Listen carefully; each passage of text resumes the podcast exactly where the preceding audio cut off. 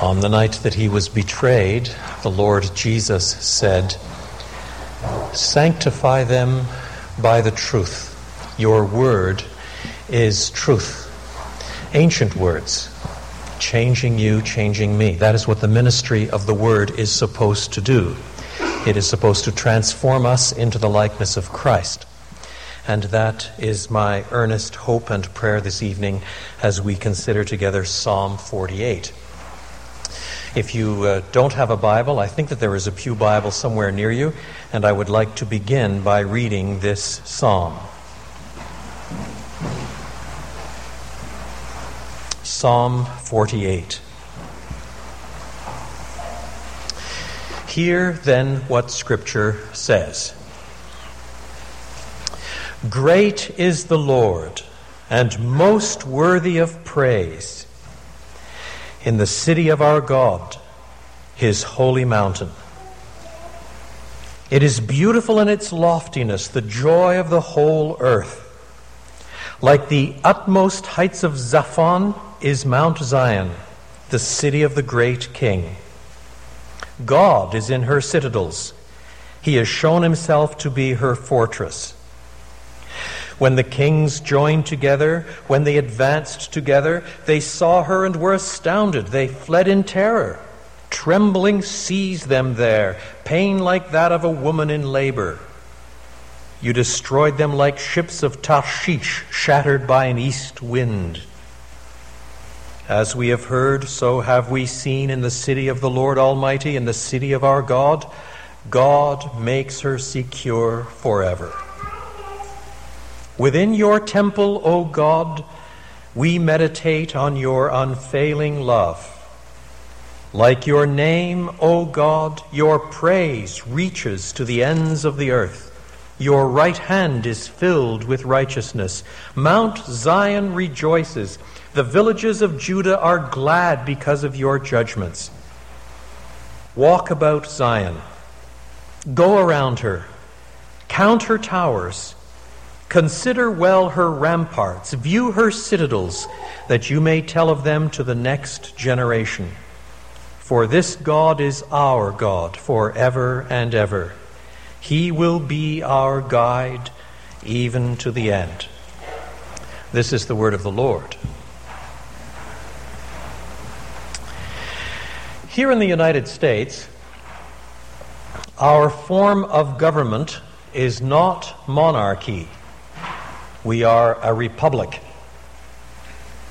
The last king to rule over us, George III, is by and large not held in very good odor in our history books.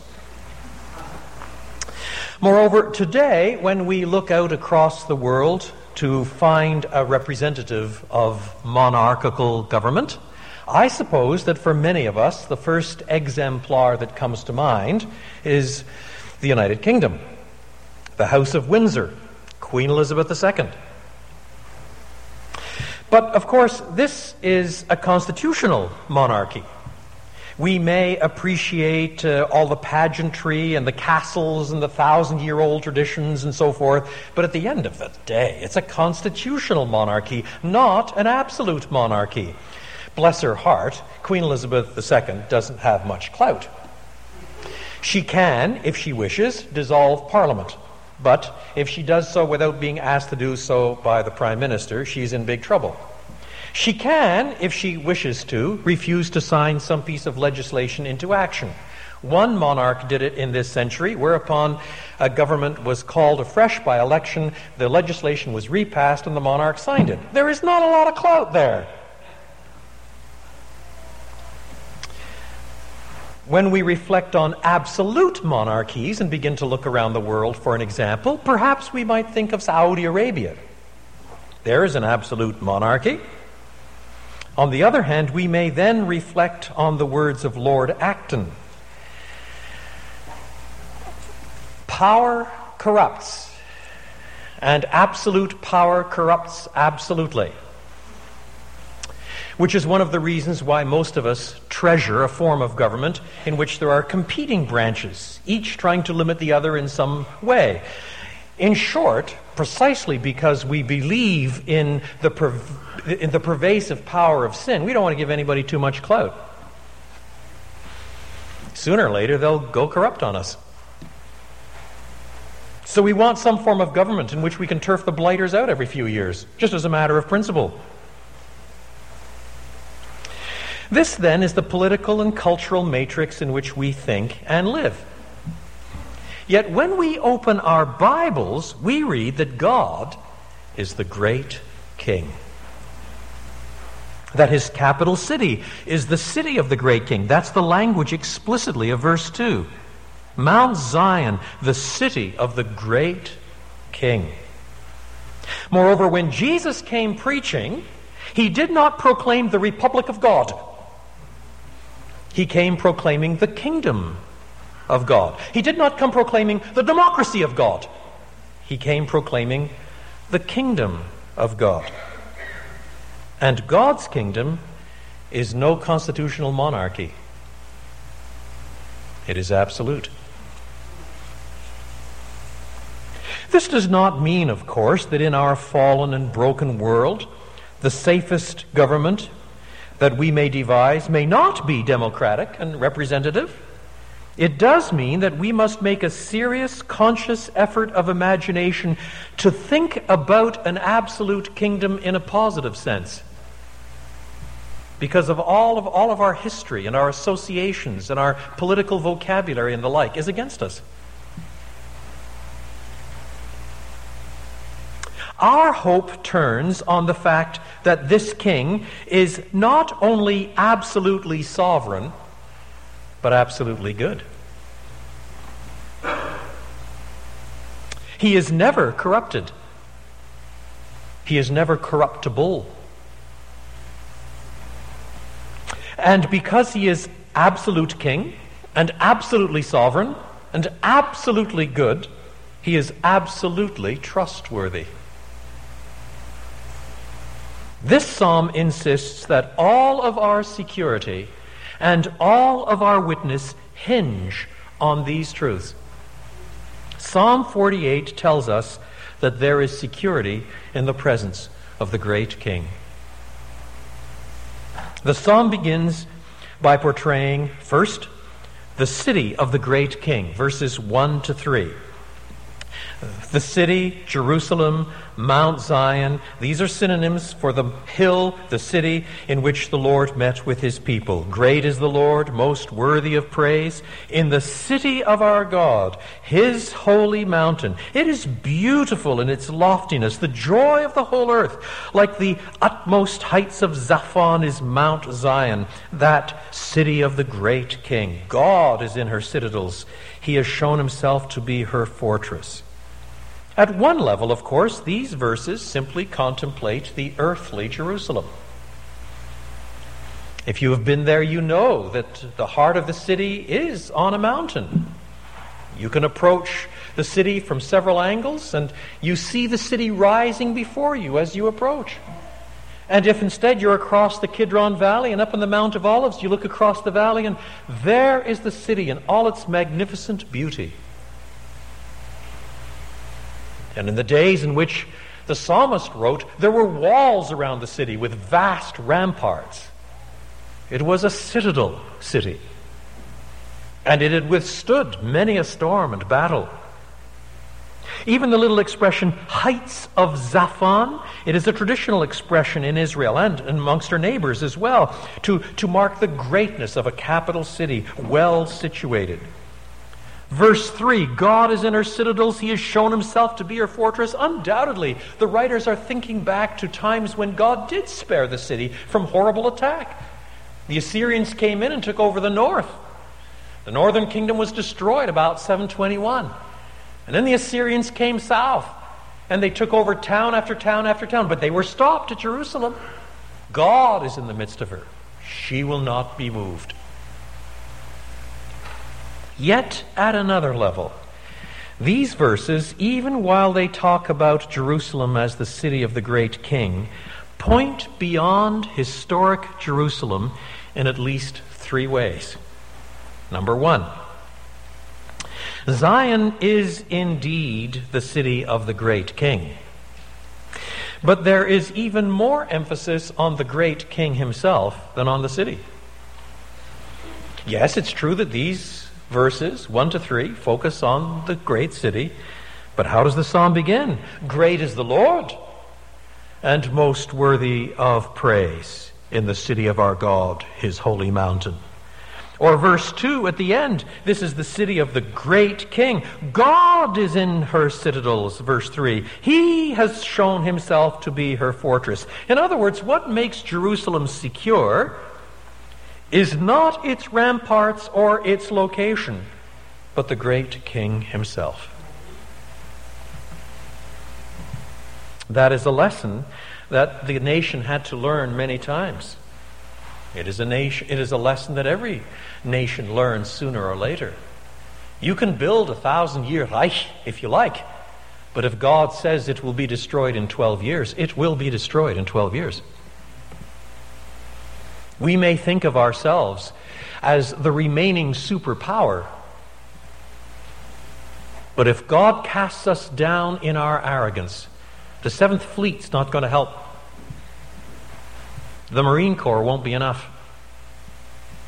God raises up nations and puts them down. He has many ways of doing so.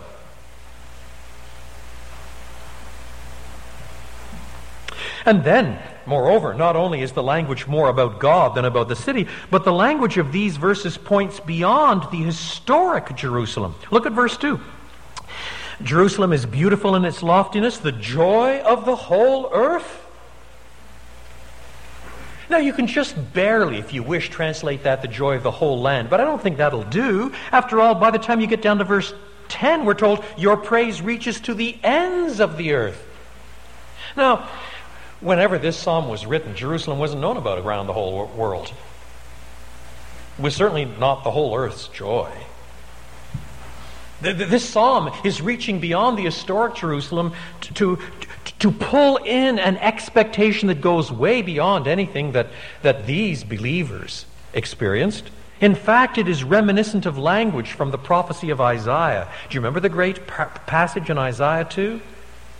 In the last days, the mountain of the Lord's temple will be established as chief among the mountains. It will be raised above the hills, and all nations will stream to it. Many peoples will come and say, Come, let us go up to the mountain of the Lord, to the house of the God of Jacob. He, he will teach us his way so that we may walk in his paths. The law will go out from Zion, the word of the Lord from Jerusalem. He will judge between the nations. He will settle disputes for many peoples. They will beat their swords into plowshares and their their spears into pruning hooks. Nation will not take up sword against nation, nor will they train for war anymore. Come, O house of Jacob, let us walk in the light of the Lord. Now, there is a vision of Jerusalem that was certainly not experienced in the 10th century or the 7th century or the 6th century or the 3rd century or the 1st century or, God help us, the 20th century or the 21st. This is a vision that points way beyond ourselves yet. But there's another sense in which this passage points beyond itself. Historic Jerusalem is on a trajectory of biblical revelation. It is part of a developing storyline that unpacks in Scripture, and it is very important to find out where you are on that storyline at any given point in Scripture's narrative. Remember how Jerusalem came to be the capital city of the Jews. Originally, the tribes settled in the land, and they were independent. Moreover, they cycled down in spirals of rebellion and evil. They took on pagan habits at will until finally they were oppressed by various peoples, and then God had mercy upon them. They cried for some deliverance, and God would raise up a hero, a judge, a Deborah, or a Gideon. And, and then they would be freed once again. The spiral would go down again and again. Read it in the book of Judges. The spiral got worse and worse and worse until you come to the last three chapters of the book of Judges, and even the so called good guys are so disgustingly immoral you can scarcely read the passage in public. It's revolting. And repeatedly we hear the refrain In those days, everyone did that which was right in his own eyes. There was no king in Israel. Oh God, how we need a king. But when they first got a king, they got a king for all the wrong reasons. They wanted a king not so that they could be governed righteously, but so that they could be like the surrounding nations. They thought this would make them more militarily secure. We all know what happened to King Saul. Started off so well, so heroic, so tall, so strong, and ended up corrupt because, you see, Lord Acton is right. All power corrupts, and absolute power corrupts absolutely.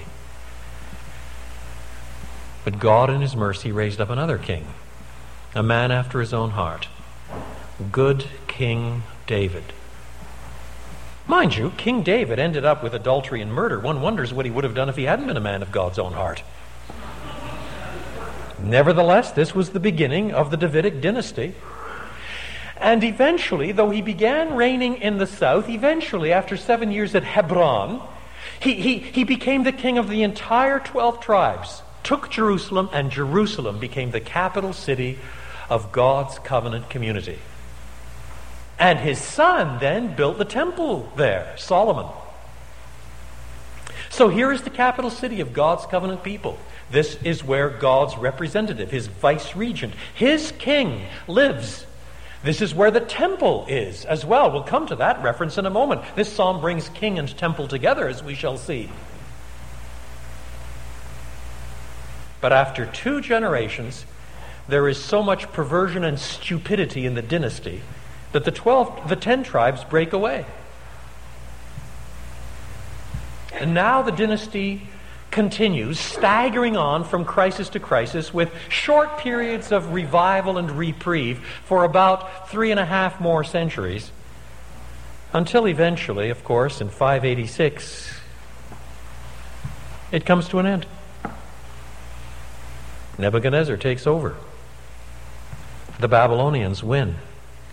Before that happens, there is Jeremiah the prophet in Jerusalem warning the people not to rebel. There's Ezekiel with the first round of exiles out by the Kebar River. And he has this immense vision in Ezekiel 8, 9, 10, and 11. And in this vision, he is himself transported 700 miles to Jerusalem where he sees horrible idolatry in the vision. And then he sees he sees the glory of God that is over the temple, that has always been over the temple, that, that, that is confronted by the high priest when he enters the most holy place once a year on the Day of Atonement, Yom Kippur, with the blood of bull and goats to atone for his own sin and for the sin of his people. He sees this glory of God now leave the temple and move to a mobile throne.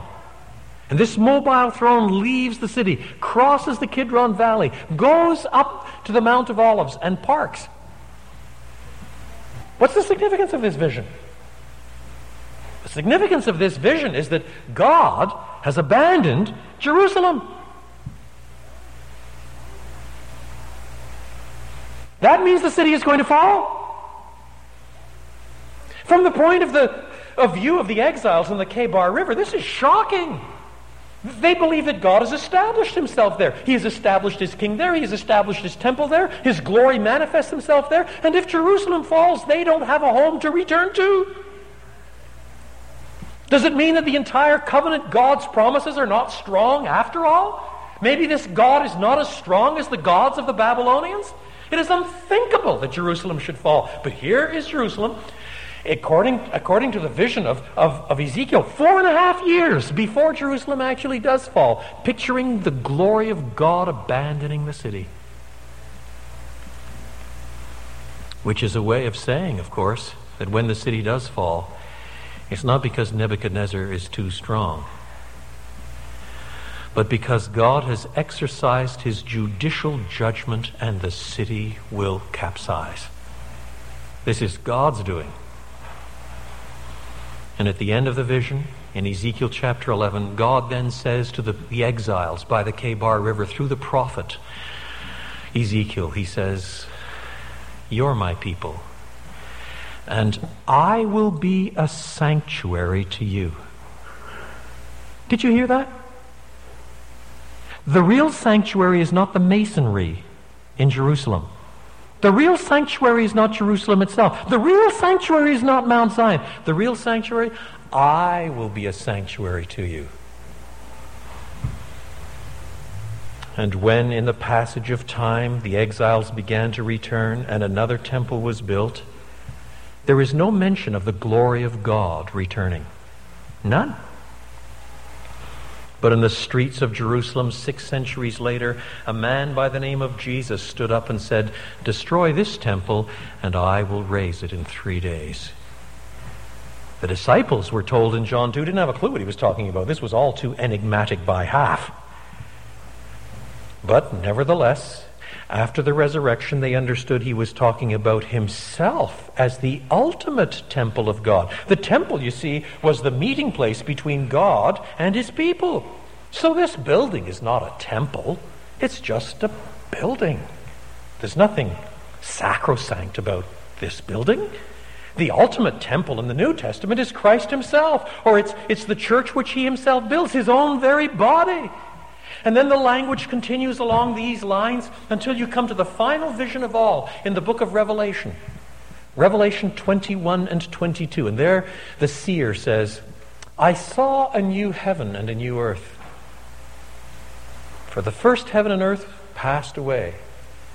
There was no more sea, which is not a comment on the hydraulics of the new situation. The sea is a constant symbolism for chaos and loss and destruction and death and instability. There was no more sea. And then changing the metaphor, he says, I saw a new Jerusalem coming down out of heaven. And then as the chapter unpacks, it's described in highly metaphorical terms. It's built like a cube, 1,400 miles on edge. Now that's a whopping big city. Have you ever seen a city that's built like a cube? 1,400 miles on edge. You know why it's built like a cube? There's only one cube in the Old Testament, just one. Just one. It's the most holy place. This is a way of saying that all the people of God are now forever, always in the most holy place. They're always with God. They don't need a mediating high priest, they're already there. That's why the seer goes on to say, I saw no temple in that city, for the Lord God Almighty and the Lamb are its temple. Do you see? We sometimes so focus on the relative peripheries of the descriptions of heaven that we miss the point. I travel quite a bit, usually by air, but every once in a while I'm speaking in some church within driving distance, and, and then I have rather painfully eclectic musical tastes. It might be something classical, or it might be a string quartet, or it might be some contemporary music, or it might be some folk, just painfully diverse. And not too long ago, I was traveling somewhere or other, and I put in, I, I put in the, the, ballads of, of a singer who's no longer very well known, but I like his gravelly voice and I listen to him. And eventually he sang a song of Cape Breton. I'm a Canadian by birth. I'm partial to songs about Cape Breton. The last verse said, um, If my life could end perfectly, I know how I want it to be. God's gift of heaven would be made up of three my love, Cape Breton, and me. And I thought to myself, my dear friend, you've just described hell. because you see, he and his wife would doubtless breed like rabbits. Another whole generation of sinners to contaminate all of Cape Breton and everything else they touched. This isn't heaven.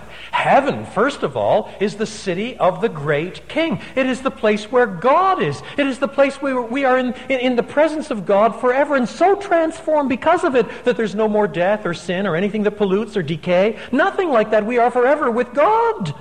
Now he wants God's gift of heaven to be made up of three. Guess which one is missing?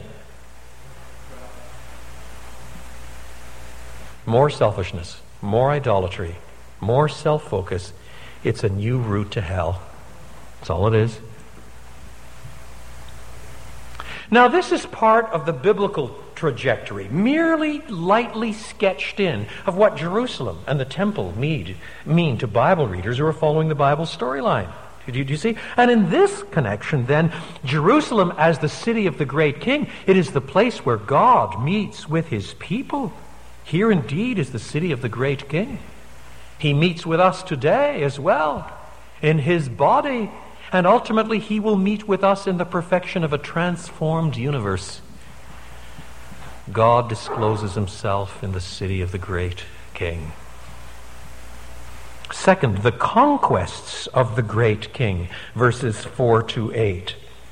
The city of the great king, verses 1 to 3. The conquests of the great king, verses 4 to 8. When the kings joined forces, when they advanced together, they saw her and were astounded. They fled in terror. That is, once they saw the city of Jerusalem in this vision of things, they thought, uh oh, we can't manage this one, so they scattered. Trembling seized them there, pain like that of a woman in labor. You destroyed them like ships of Tarshish scattered by an east wind. As we have heard, so have we seen. In the city of the Lord Almighty, in the city of our God, God makes her secure forever. You see, once again, the text makes adequate sense at the narrowly historical level. There were times when God did, in fact, spare his people in spectacular ways. When Shalmaneser engineered the attack on the city, eventually 200,000 foreign troops died by, by some horrible plague that swept through the camps. God arranged for that. It wasn't the troops inside the city were so strong or that its defenses were so brilliant or that its engines of war were so triumphant. God did it. God was the defense of the city. And this happened repeatedly in, in, in the annals of the city's history. It, it makes sense. When the kings joined forces together, eventually some of them were just astounded and fled in terror. Trembling seized them and they, they disappeared into the, into the bush and, and returned to their own home, and the city was spared. Yet at another level, more things can be said. First, the picture of the triumph here is just too perfect for the merely historical arena. After all, some of these kings didn't flee. Nebuchadnezzar wouldn't flee. He brought up a vast army of Babylonians, besieged the city, and the city fell. The whole city was put to the torch. The temple was destroyed. The royal family was taken out. And all the sons of the king were killed before the king's eyes. And then the king's eyes were put out, so that the last thing he saw was the execution of his own sons. This was not a case where the enemy king trembled before the city. Oh, no. And even in Assyrian times, when the kings first approached, reported, for example, in Isaiah 10, then they're saying, Is not Jerusalem like uh, Calno? Isn't it like Carchemish? Hey, we've already knocked off Carchemish. It's no better than Tyre. We've taken over that one. Why does Jerusalem think it's so hot? We'll take this one too. Now, in fact, they didn't at that time, but all of these kings did not approach the city trembling like leaves frightened as soon as they see the ramparts, think, good grief, time to go home. That's not what happened historically. The language is too extravagantly perfect.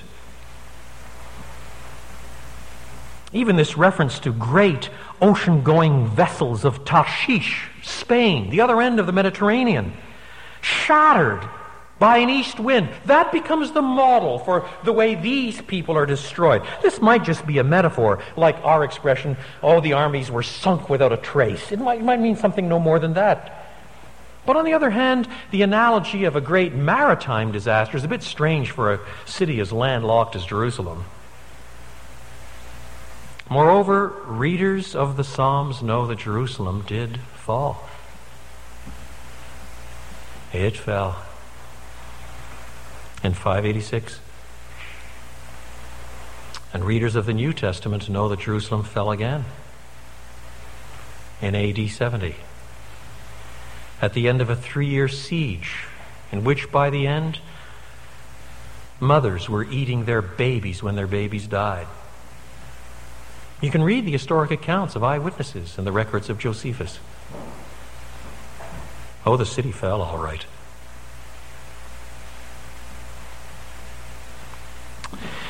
No, no, no, no. The key to all of this, again, is to recognize that in these verses, once again, the real hope is God Himself and God alone. Historically, you destroyed them like ships of Tarshish scattered by the east wind. Verse 8 As we have heard, so have we seen in the city of the Lord God Almighty, in the city of our God, God makes her secure forever. If God makes us secure, we stand. If God does not make us secure, we do not. There are many ways of saying this sort of thing in the Bible, aren't there? So we read Unless the Lord builds the house, those who labor, labor in vain.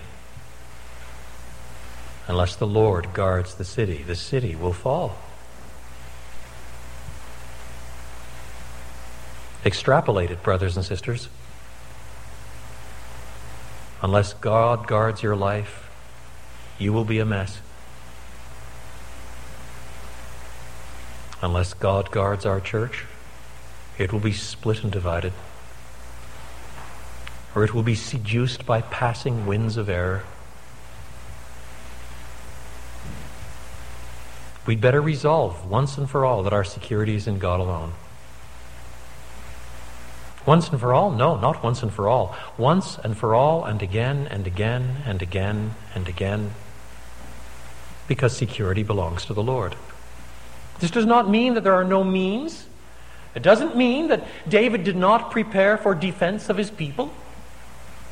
It does not mean that there is not to be wisdom in the church and church discipline and right teaching and, and, and confrontation where there is error and, and, and, and encouragement and, and even, even church discipline. But it does mean that mere means, mere organization, mere wisdom, mere preaching without the peculiar blessing and security that only God can give is not trustworthy. It's not big enough. It's not strong enough.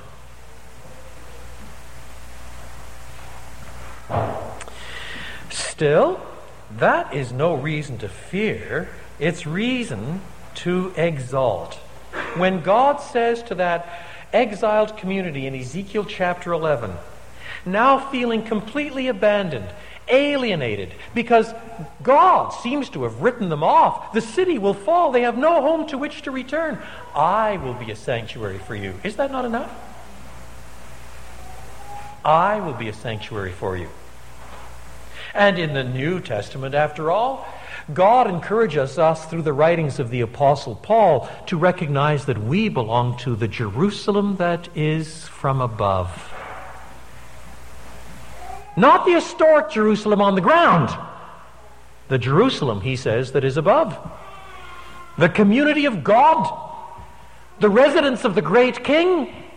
We are gathered before Mount Zion in the heavens, according to Hebrews chapter 12. We look for an eternal city with foundations that are immovable. That's the vision of Hebrews, finally culminating in, in Revelation 21 and 22. And to put this in other terms, we recognize such texts as these. Jesus says, I will build my church, and the gates of hell will not prevail against it. There is our security. He says to the individual believer, If I have begun a good work in you, I will perform it till the day of Jesus Christ, he says, writing to the Philippians in the first chapter. There is our security. We find the Lord Jesus himself saying, No one shall pluck him out of my hand. There is our security. Or, we find the kind of golden chain that, that characterizes Paul's logic in Romans chapter 28. Uh, the golden chain that ties people so closely together. For those God foreknew, he also predestined to be conformed to the likeness of his Son, that we might be the firstborn among many brothers. And those he predestined, he also called. And those he called, he also justified. And those he justified, he also glorified. That's our security. It is the act and work of God determined from eternity. There is security. None of this means that there are not confrontations and historic discouragements and setbacks and individual hurts. Just as in ancient Israel, Jerusalem had to face these kinds of things in a fallen and broken world, so also in the church today. There will be martyrs. There will be failures. All you have to do is read the New Testament to see that.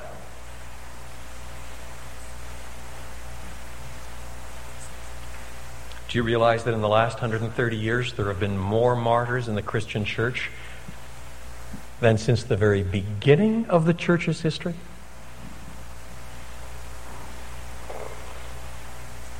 Not fewer than 2 million martyrs in the last uh, 15 years or so in the southern Sudan. Now about 9,000 in the islands of Indonesia in the last three years. Sporadic persecution of pastors in Iran. The best estimates is that there are currently about 3,000 pastors in jail in China. Should we talk about some of the bush people in Thailand?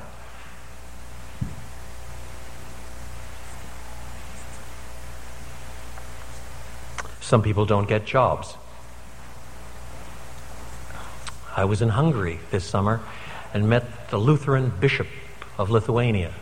He had been arrested by the KGB during that regime 600 times. He couldn't remember how many with torture. Oh, there will be suffering. There will be losses. There will be failures. There will be a Paul confronting a Peter over matters of serious doctrine that the church has to face. There will be putative members which, which have to be disciplined. In Paul's riffling language, Hand it over to Satan that they may learn not to blaspheme. But at the end of the day, we hear the words of the Master I will build my church, and the gates of hell shall not prevail against it.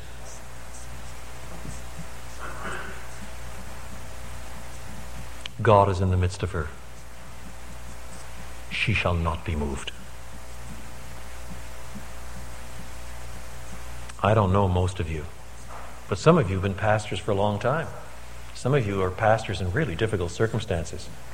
Some of you I know, even in a small group like this, are so discouraged that there are times when nobody is looking at you. In your study, you have a good cry.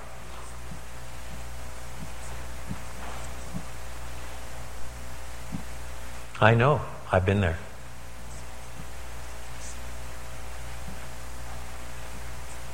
And you know what? Although you must work hard, you must learn to be a good worker, knowing how rightly to divide the word of truth, loving people. You must pray. You must intercede. You must serve. You must grow. Yes, that's all true. But at the end of the day, your confidence is not on the cleverness of your personality or the multiplied degrees you have earned. Your charm and wit your oratorical skills, still less your handsome mug. Nope. I will build my church, and the gates of hell shall not prevail against it. So we learn to intercede with God the way Moses interceded with God. This is your people, Lord, not mine. You do something with it. And there is perfect security, which will finally be exemplified in spectacular, unqualified way when all of God's people, men and women drawn from every tongue and tribe and people and nation, are gathered around the throne on the last day and worship Him who is on the throne and the Lamb. There's our security. Here then are the conquests of the great king. Then verses 9 to 11, the renown of the great king. Within your temple, O God, we meditate on your unfailing love. Like your name, O God, your praise reaches to the ends of the earth. Your right hand is filled with righteousness. Mount Zion rejoices. The villages of Judah are glad because of your judgments. The renown of the great king Three things about this renown. First, this renown starts with a temple and focuses on the love of God. Did you see that in verse 9? Within your temple, O God, we meditate on your unfailing love. I imagine you could meditate on a lot of things in the temple.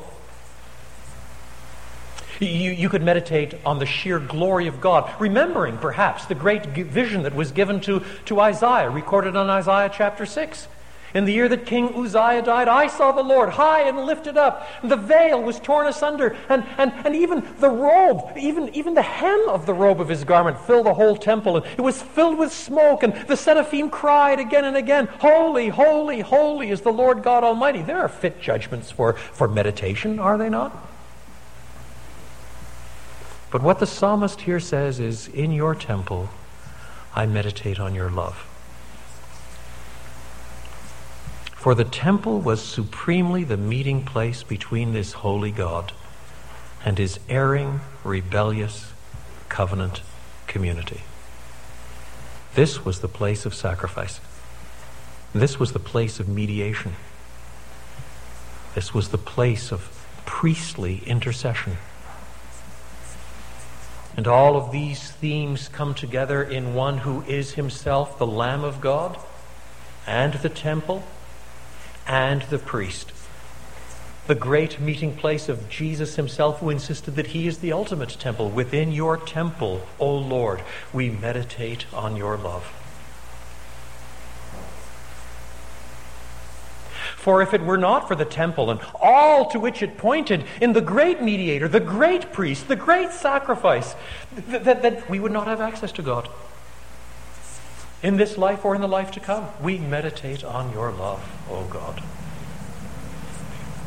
Brothers and sisters in Christ, I have yet to meet a mature Christian growing in depth and stability, grace, strength, perseverance, who is not increasingly overwhelmed at the majestic profundity of the love of God. Paul understands that when he writes to the Ephesians, doesn't he? I pray, he said, that out of God's great power, you who have been rooted and established in love may join together with the entire church and grasp how long and wide and high and deep is the love of God in Christ Jesus, and to know this love that surpasses knowledge, that you may be filled with the measure of the fullness of God. That's a Pauline way of saying that you may be as mature as you ought to be. The point is, you're not going to be mature unless you do grow into such grasp. So that even in the Old Testament, the psalmist is busy saying, In your temple we meditate on your love. How much less excuse do we have living this side of the glory of God, disclosed in Christ Jesus on the cross? In your temple, in the abode in which you live, in the church of Jesus Christ, in the manifestation of your great purposes in redemptive history, we meditate, Lord God, on your love. Sooner or later, you will get kicked in the teeth.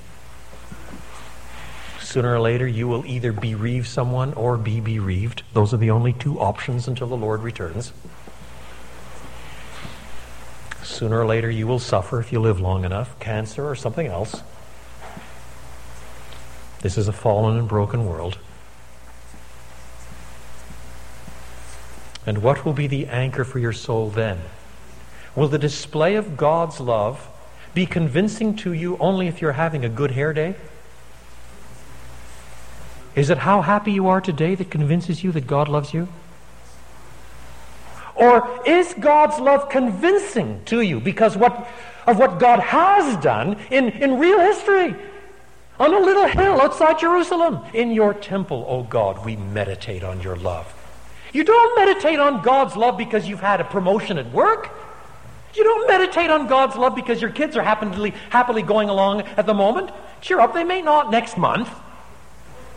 No, no, no, no, no. At the end of the day, you meditate on the love of God deeply in the temple where the sacrifice takes place. Because that's immutable, that's unquestionable, that's historic. It is unchangeable. It is stable. In your temple, O God, we meditate on your love.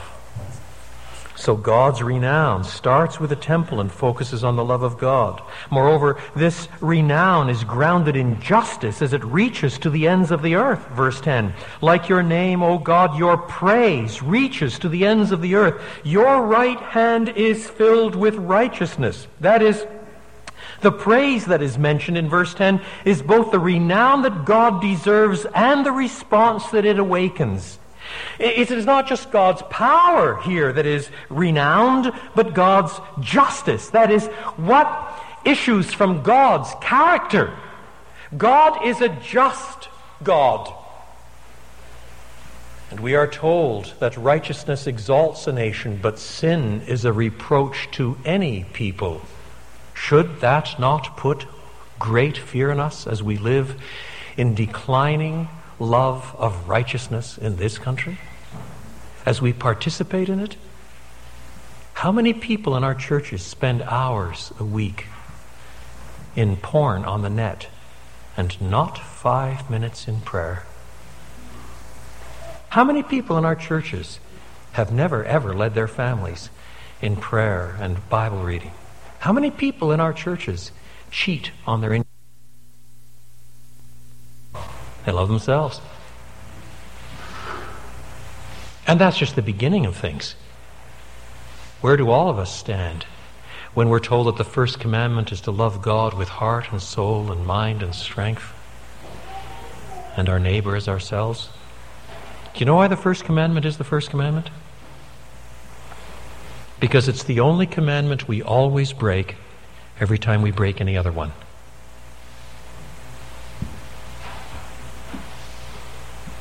So we're breaking the first commandment and committing the first sin every time we sin at all in thought or word or deed. God have mercy. And God's justice extends to the whole earth. He doesn't grade on the curve. Lower standards for nice American democracies, higher standards for nasty Arab states. Doesn't work like that. Doesn't work like that.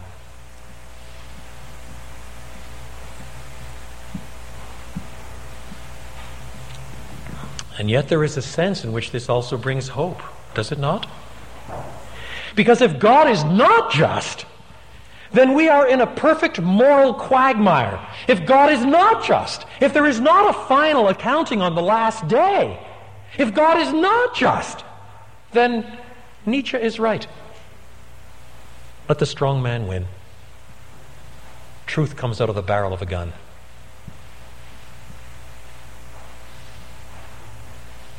Did you read the papers after the towers fell in New York? For the first time in quite a while, the secular press was prepared to talk about um, evil. Not always very insightfully or in a very balanced way, but they were prepared to talk about evil. And in the midst of that, Stanley Fish, who is one of the sort of semi pop gurus of postmodernism, was asked if, in the light of the towers falling and the terrible destruction and slaughter, if he was prepared to change his, his, his postmodern views on the relativism of all, of all so called evil. It all depends on your point of view. He says, No, I'm not prepared to change a, a bit. He says, This is a perfect exemplification of the fact that there is no such thing as objective evil. It all depends on your point of view. In the Holocaust, well, to the Jews, the Holocaust was pretty bad. But to the Aryan triumphalists, well, the Holocaust really had as its chief weakness the fact that it didn't finally succeed. And when it comes to the towers, well, of course, to those who fell down and, and to those who died in, in burning kerosene and to, to the relatives and to the nation as a whole, it wasn't very nice. It was pretty bad. But on the other hand, to triumphalist Islamic fundamentalists, it was a jolly good thing. The only problem was that they didn't kill more people. It all depends on your point of view. So he was asked, well then, should America, in any sense, defend itself against similar attacks? Oh, yes, he says. They should. Why? If there's no real cause in evil, if there is no moral case to be made, why should we defend ourselves? He says, Well, he said, I'm an American. I belong to the American tribe, so I side with America. Do you hear what is being said? Right and wrong come out of the barrel of a gun.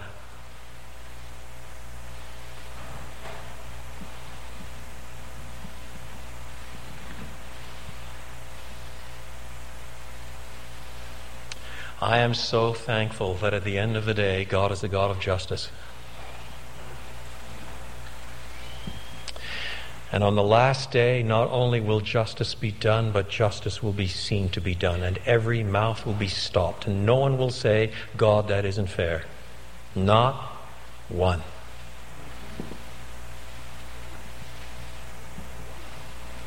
And biblically speaking, this same justice is also what underlies the cross itself. It is not merely love that underlies the cross, it is God's justice. Which is why, in one of the most important passages on the atonement in the New Testament, Paul says that Christ hangs on that tree. God placards him before us on that tree. There, Christ bears our sin on that tree so that God may be just and the one who justifies the ungodly. In other words, God does not dole out cheap forgiveness. He himself pays the price in the person of his Son. The cross marks out the justice of God as much as it marks out the love of God.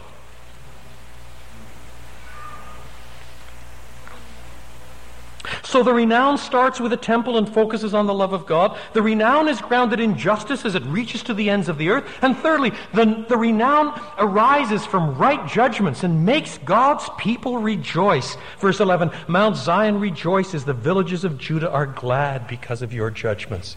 Even in the temporal sphere, we learn this, do we not? When we go through hard things, we may not see very clearly, but we look back over our lives. We've been Christians five years now, or 10 years, or 15 years, or 20 years, or 30 years, and we begin to understand what took place in ancient Israel when they raised some small pile of stones and called it Ebenezer, saying, Hitherto the Lord has helped me. Hitherto the Lord has helped me. And if there's some things we do not understand, brothers and sisters in Christ, on the last day, we will all gather around the throne and there will be a mighty chorus Ebenezer. Ebenezer. The Lord is just. All his judgments are right. And hitherto the Lord has helped us. And finally, not only the city of the great king and the conquests of the great king and the renown of the great king, but now in the last three verses, the faithfulness of the great king.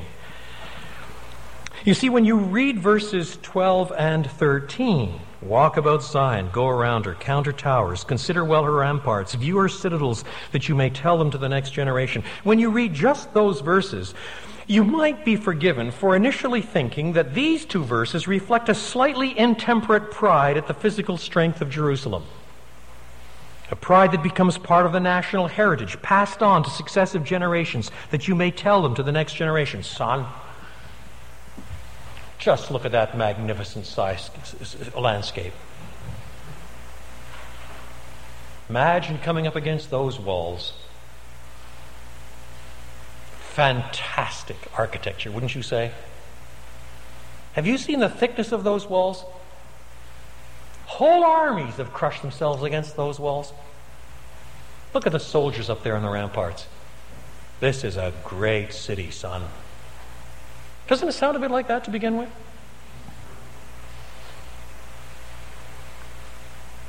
But once again, Verse 14 shows that even in the historical arena, the psalmist's focus is on God himself. For God is our God forever and ever. He will be our guide, even to the end. This God may use the means of the ramparts, but at the end of the day, without God, the ramparts don't mean much. More importantly, it is this God centered vision that grants God's people security and serenity. Forever and ever, we read, even to the end. The expression is a peculiar one in the original language. Even to death itself, it means. The point is that God keeps His word, He is a covenant keeping God. And He keeps His people forever and ever in serenity and security. In this world, there are all kinds of vicissitudes that make life insecure. Think back through the history of the last century the rise and fall of Nazism, the rise and fall of communism, the destruction at last of apartheid. The decolonizing of a great number of empires, and the multiplication of death by war, destruction, famine, sword. Those of us who are old enough to, to, to have lived under some of these things, it's hard for us to, to summarize these, these changes without thinking, did I go through all of that? I remember when I was a child in French Canada, you, you had the same sort of thing down here, south of the 49th parallel. I know. During the Cold War, we had these ridiculous drills in which sirens sounded, and we hid under our desks in case of nuclear bombing. Hid under our desks? In case of an atomic bomb on Drummondville? Give me a break. That's what we went through. You younger people that don't remember these sorts of things, you don't know what you missed.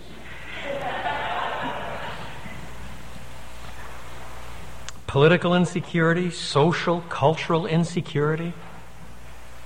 Where is this nation going in terms of the inherited roots of a Judeo Christian past? God only knows. I surely don't. Where are we going in the personal affairs of our lives? Five years ago, one of my best friends declared himself a homosexual, abandoned his wife and family.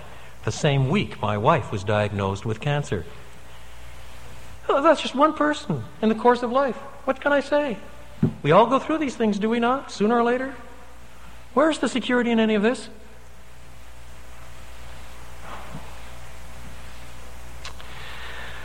Brothers and sisters in Christ, here is the security of the great King. This God is our God forever and ever. And he will be our guide, even unto death. Is this the only psalm that speaks in these terms, with these allusions, these references? No, no, no, no, no. There is another, better known. Hear the word of the Lord. God is our refuge and strength, an ever present help in trouble. Therefore we will not fear, though the earth give way and the mountains fall into the heart of the sea. Though its waters roar and foam and the mountains quake with their surging, there is a river whose streams make glad the city of God the holy place where the Most High dwells. God is within her. She will not fail. God will help her at break of day. Nations are in uproar, kingdoms fall. He lifts his voice. The earth melts. The Lord Almighty is with us. The God of Jacob is our fortress. Come, See the works of the Lord, the desolations he has brought on the earth. He makes wars cease to the ends of the earth. He breaks the bow and shatters the spear. He burns the shields with fire.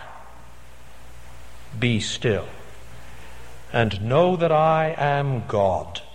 I will be exalted among the nations. I will be exalted on the earth. The Lord Almighty is with us. The God of Jacob is our fortress. Amen.